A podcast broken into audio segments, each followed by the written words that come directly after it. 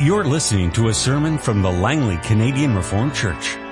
We hope you'll find it to be spiritually edifying.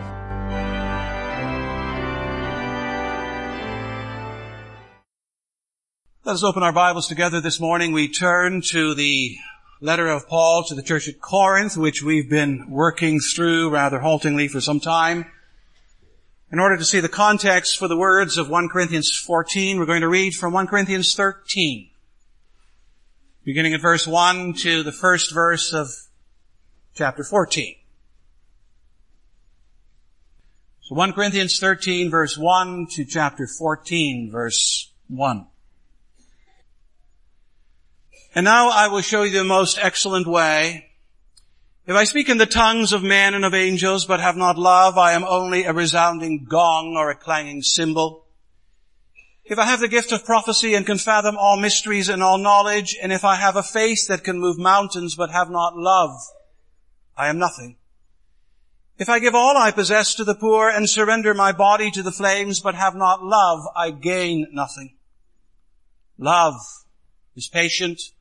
Love is kind. It does not envy. It does not boast. It is not proud.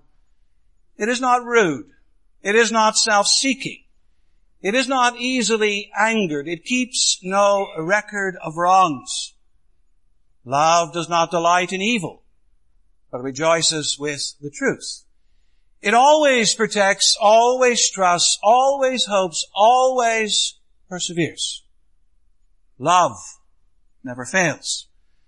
But where there are prophecies, they will cease. Where there are tongues, they will be stilled. Where there is knowledge, it will pass away. For we know in part and we prophesy in part, but when perfection comes, the imperfect disappears. When I was a child, I talked like a child, I thought like a child, I reasoned like a child. When I became a man, I put childish ways behind me.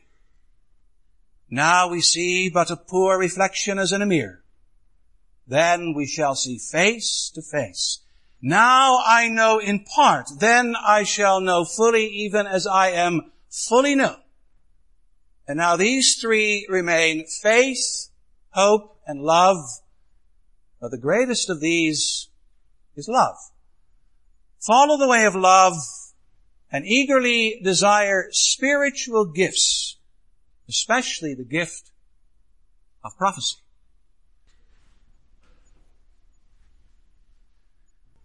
I preach to you this morning from the Word of our God as you find it in 1 Corinthians chapter 14, beginning at verse 1 to verse 19.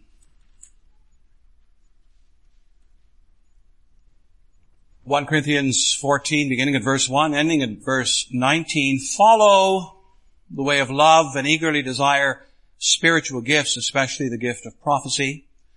For anyone who speaks in a tongue does not speak to men, but to God.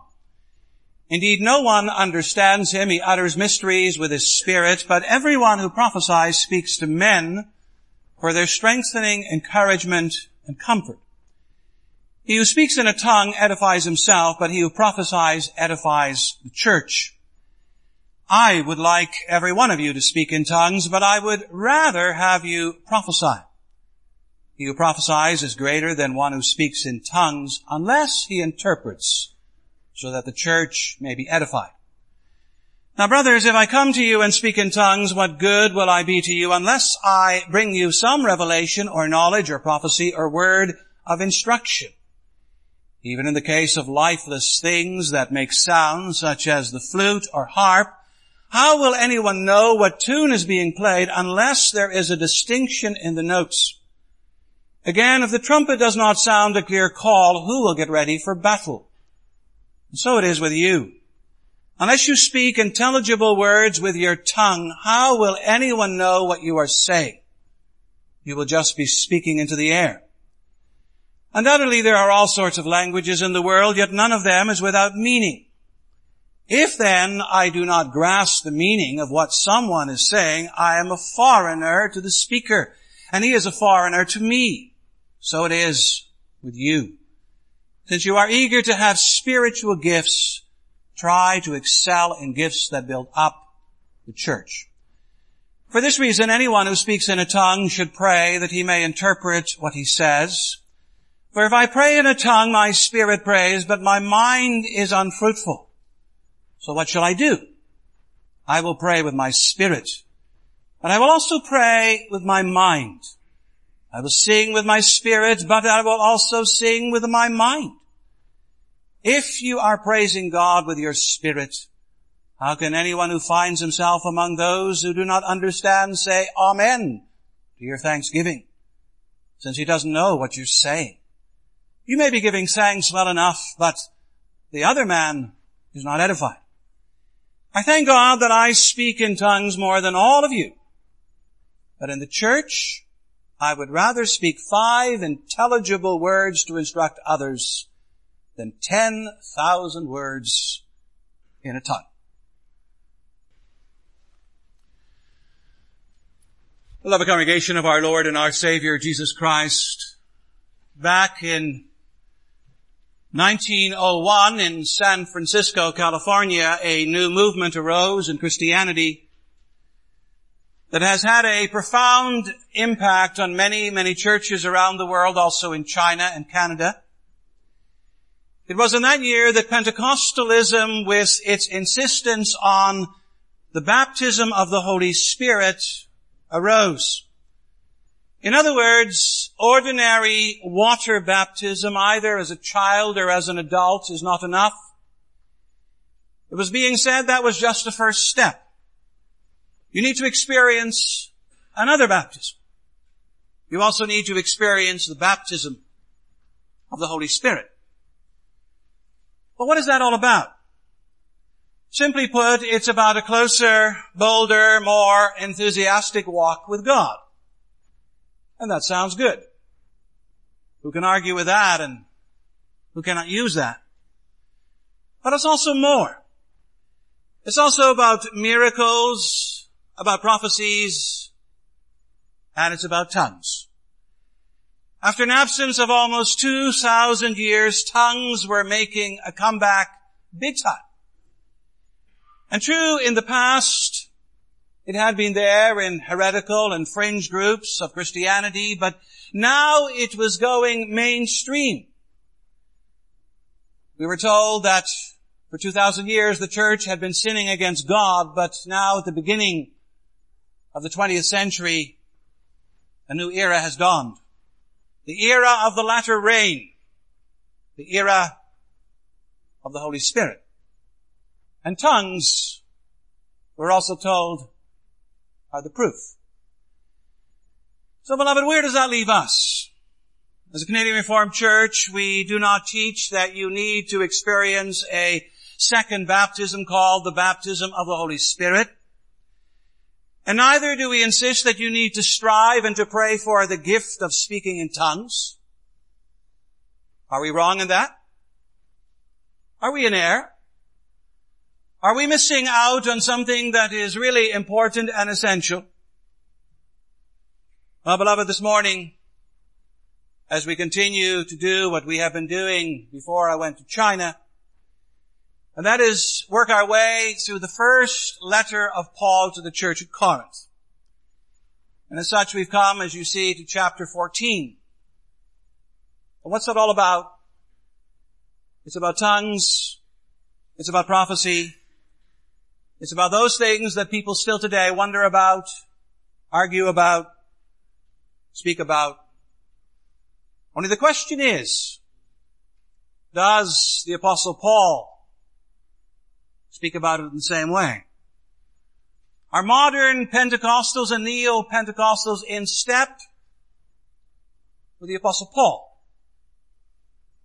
Let's reflect on that together. I preached to you on the theme Paul addresses the Corinthians on the matter of speaking in tongues. We're going to first ask, what are they? Secondly, how are we to evaluate them? And thirdly, we're going to ask about a better way. Well, beloved, you have heard how in this particular chapter and even already before this chapter began, the apostle Paul is making reference to the speaking in tongues. And then we need to ask ourselves, what is that? What are these tongues? And what does it mean to speak in tongues? For an answer, we need to turn to the relevant biblical passages. And I might say that it is there that we perhaps get our first big surprise. Because it is the fact that only in this letter to the church at Corinth does the apostle Paul mention tongues. In his letter to Rome, to the Galatians, Ephesians, Philippians, Colossians, Thessalonians, and even in his letters to Timothy as well as to Titus, he says nothing about tongues. Strange, to say the least. Why, if this is such an essential spiritual gift, is it not being mentioned more often by him? And why, for example, is it not included among, let's say, the fruits of the Holy Spirit or among the qualifications for being a pastor, elder, or deacon in the church of our Lord Jesus Christ? So that's the first surprise. We really have it by the apostle Paul only here in 1 Corinthians 12, 13 and especially 14. But that's not all, beloved, for we have to say that the apostle Luke, or the writer Luke, also mentions it when he writes the Acts of the Apostles. And there we have it mentioned, for example, in Acts chapter 2 in connection with the feast of Pentecost. We read, for example, in verse 4 of Acts 2, and following all of them, meaning the disciples of the 120, were filled with the Holy Spirit and began to speak in other tongues as the Spirit enabled them. And then it goes on and it says, now there were staying in Jerusalem God-fearing Jews from every nation under heaven. When they heard this sound, the crowd came together in bewilderment because each one heard them speaking in his own language. It would appear, beloved, that through the power of the Holy Spirit, believers began to speak in foreign tongues that they had never learned. With the result that those who spoke those tongues or heard those tongues exclaimed, we hear them declaring the wonders of God in our own tongues. Now, beloved, in addition to Acts chapter 2, there is also Acts chapter 10. There Peter has arrived in Caesarea and is meeting together with Cornelius, the Roman centurion, as well as with his relatives and friends. And, and then we are told that while the apostle Peter was speaking, the Holy Spirit came on all who heard his message and they began to speak in tongues. Why did it happen then and there? Well, the answer surely is in verse 45 of Acts 10. The circumcised believers who had come with Peter were astonished that the gift of the Holy Spirit had been poured out even on the Gentiles. You see, it would appear that the Spirit came and used tongues to show that also the Gentiles were now part and parcel of the church of Jesus Christ. But that is not all. For there is one more reference to the gift of tongues, and you find it also in the book of Acts in chapter 19 verse 6. And there it takes place in connection with the disciples of John the Baptist.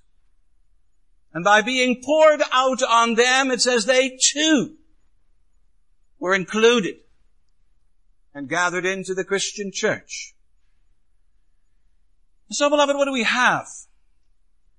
We have three references to the book of tongues or to the exercise of tongues in the book of Acts. And all of those references have to do with the Spirit enabling believers to speak real human languages. Languages that they have never learned. In Jerusalem, Caesarea, as well as in Ephesus, the Spirit caused believers to experience what we call xenoglossia, foreign or strange languages. But then, beloved, if the first surprise has to do with the fact that all of these references to tongues are in Acts and in 1 Corinthians, especially chapter 14, There's another surprise. And it is this. For now when we turn to the writings of Pentecostal and Neo-Pentecostal scholars and commentators, we see that they cannot decide among themselves whether or not what happened in the book of Acts and what happened in the church at Corinth are one and the same thing. Some of them insist that what happens in Acts and what Paul is referring to in Corinth are actually the same phenomena. But others disagree. They insist that what took place in Corinth was different. It was a different kind of tongue. They've even given it a name called glossolalia. Speaking in verbal patterns that cannot be identified with any human language. And so they allege that in the book of Acts, believers are speaking unlearned human languages, Whereas in the church at Corinth, they're speaking unlearned, unhuman, Holy Spirit language. And in that regard, some even speak and say that in Corinth it was a matter of ecstatic utterances. Well, beloved, what are we to make of all of this? Are tongues human languages? Or are tongues some special kind of Holy Spirit language? What are they? Well, beloved, while recognizing that there are differences between the Acts of the Apostles and 1 Corinthians in terms of use, purpose, and circumstances, it has to be said that surely the burden of proof lies with those who say that the Corinthian tongues are fundamentally different. If all of the references in the book of Acts are to real human languages, on what basis is that any different in 1 Corinthians 14? So what are the tongues being referred to in 1 Corinthians 14? They're most likely a reference to the fact that the Holy Spirit empowered believers to speak in real human languages, languages that these believers never knew before and had never used before either. And that, if you think of it, we need to acknowledge was quite the gift. In a way, it's no wonder that the Corinthian believers zeroed in on it and put a lot of stock in it. As a matter of fact, you can read that in previous chapters. The Corinthian believers seem to have developed a hierarchy of spiritual gifts and as far as many of them were concerned, the first and the primary gift was the gift of tongues. That was number one. And the result was that those who spoke in tongues in the Corinthian church prided themselves on this spiritual ability. And it didn't take long before they puffed up with a sense of pride and self-importance. And that's why the apostle Paul in 1 Corinthians 13 says, if I speak in the tongue of men and of angels and have not love, I'm only a resounding gong or a clanging cymbal. Tongues fine. But then Paul says tongues are to be used and spoken in love. But nevertheless, that is not all, for all through this next chapter of 1 Corinthians 14, which is our text, Paul makes another important point.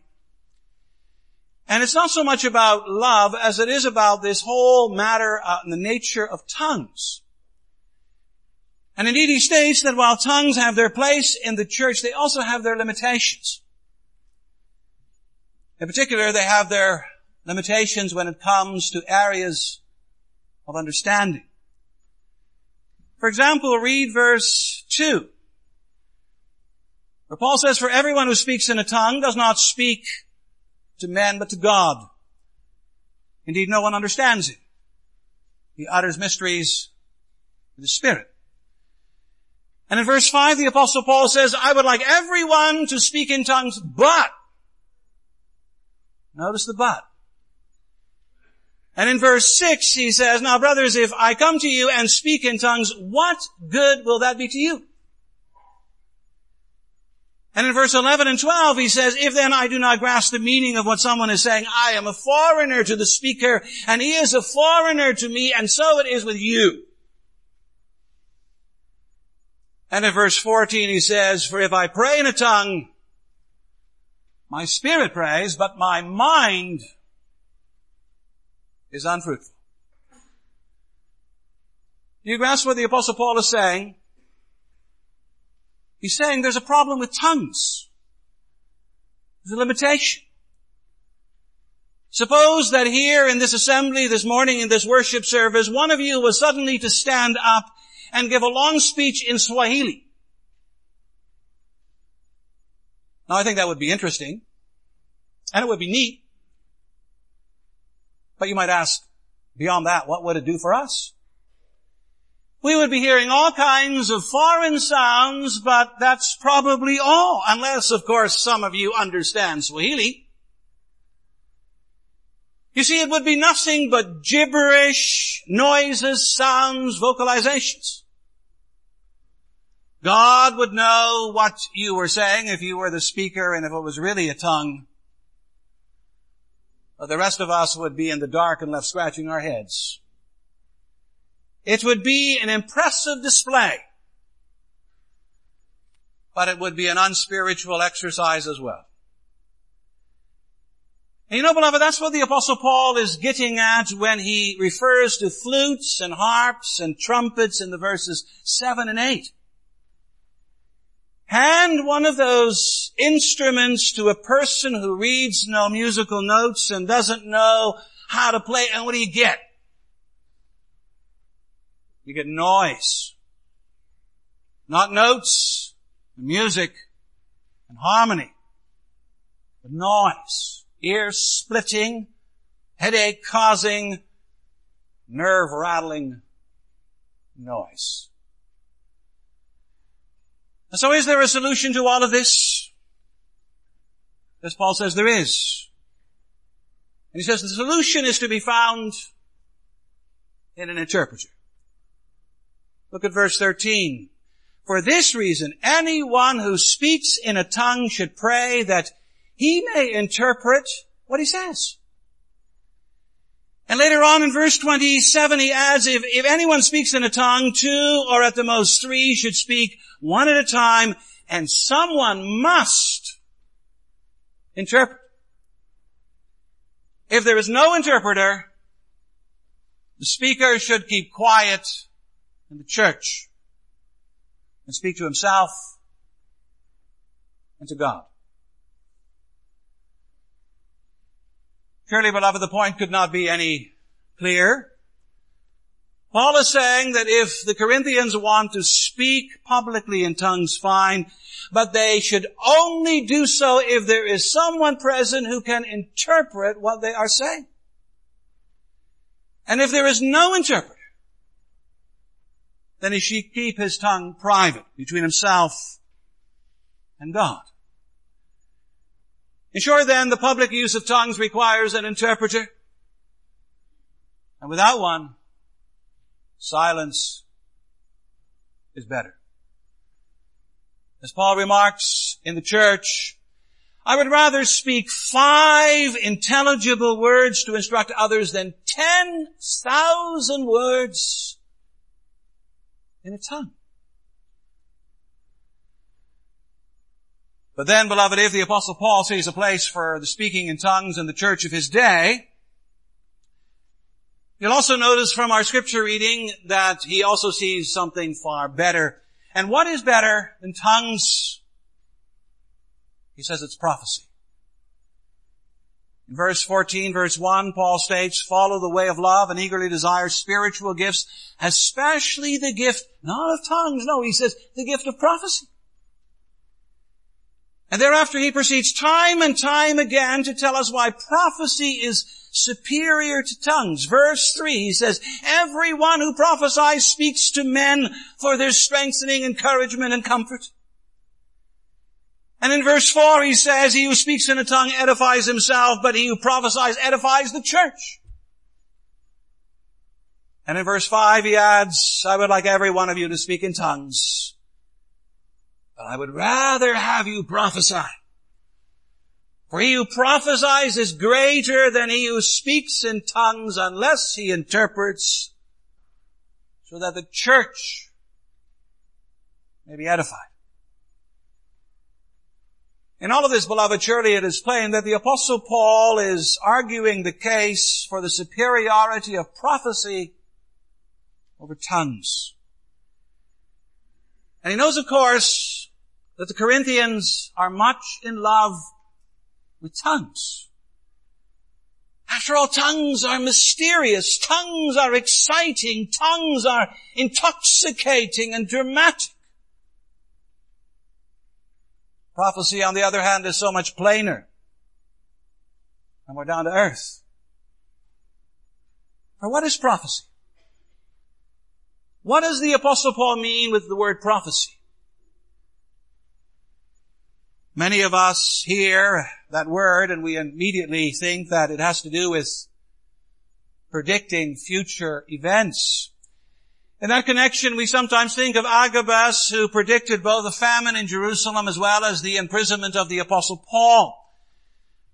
But really, beloved, if you study it, you soon see that prophecy is much wider than simply predicting future events. Prophecy has to do with communicating God's will to God's people. Prophecy has to do with encouraging, instructing, guiding, teaching, warning, and edifying God's people. Indeed, at its heart and at its center, prophecy is all about Jesus Christ. Do all the scriptures and all the words of prophecy not prophesy about Him? Do all the scriptures not find their fulfillment in Him? Do all the scriptures, as he himself says in John 5:39, ultimately point to him? So why is prophecy greater? You can say that prophecy surpasses tongues because it has immediate and obvious content or substance. It's filled with meaning and instruction. It has to do with understanding. Tongues, on the other hand, are much more about experience and about feelings. You see, beloved, there's also a, a, bit of a tug of war going on in 1 Corinthians 14. There's a contrast or a contest about what will triumph in the church of Christ. Will it be feeling or will it be understanding? And the apostle Paul pleads eloquently for the latter. And that's something that should get us thinking too. We live in a day and an age where we are constantly being told that true religion is all about feelings. All about religious experiences and emotions. People are much quicker to say, I feel than I believe. Emotion is so much more appreciated than anything that has to do with comprehension or logic or understanding. Yes, and the apostle Paul warns us about that here. And now get me right, he's not saying there is no place in the church of Jesus Christ for emotions and feelings, even as expressed in tongues. He's not saying that. But rather he's saying there is much more profit in understanding and in prophecy. Remember, five intelligible words to instruct others carry more weight than 10,000 words in a tongue. And perhaps that's also the thing that we need to remember in this whole controversy about tongues. Those who insist that you and I today need to speak in tongues often fail to take seriously what the apostle Paul writes here in 1 Corinthians 13, but especially in chapter 14. They also tend to ignore the superiority of prophecy. And they ignore the requirement of an interpreter being present. And in addition, they are divided among themselves as to what it is that really constitutes a tongue. Is it a matter of real language? Or is it a matter of some kind of mysterious Holy Spirit language? Just what is it? And how can you insist on something when you yourself do not even know exactly what it is that you are insisting upon? Beloved, the Spirit gave the gift of tongues in terms of real languages to the church long ago. Does he still do so today? Well, if 2,000 years of church history are any indicator, the answer is no. If the confusing message that we get today is about the nature of tongues is any indication, then the answer is no. And if we add up all of the dubious tales, testimonies, and experiences that we hear and weigh them carefully and cautiously, the answer is still no. Is that sad? Is that distressing? No, for we have a more abiding gift in the church today. We have the results of the gift of prophecy in the rich and abiding Word of God. We have the testimony of Jesus in written form. And we have the Spirit who takes that testimony and so edifies the church today.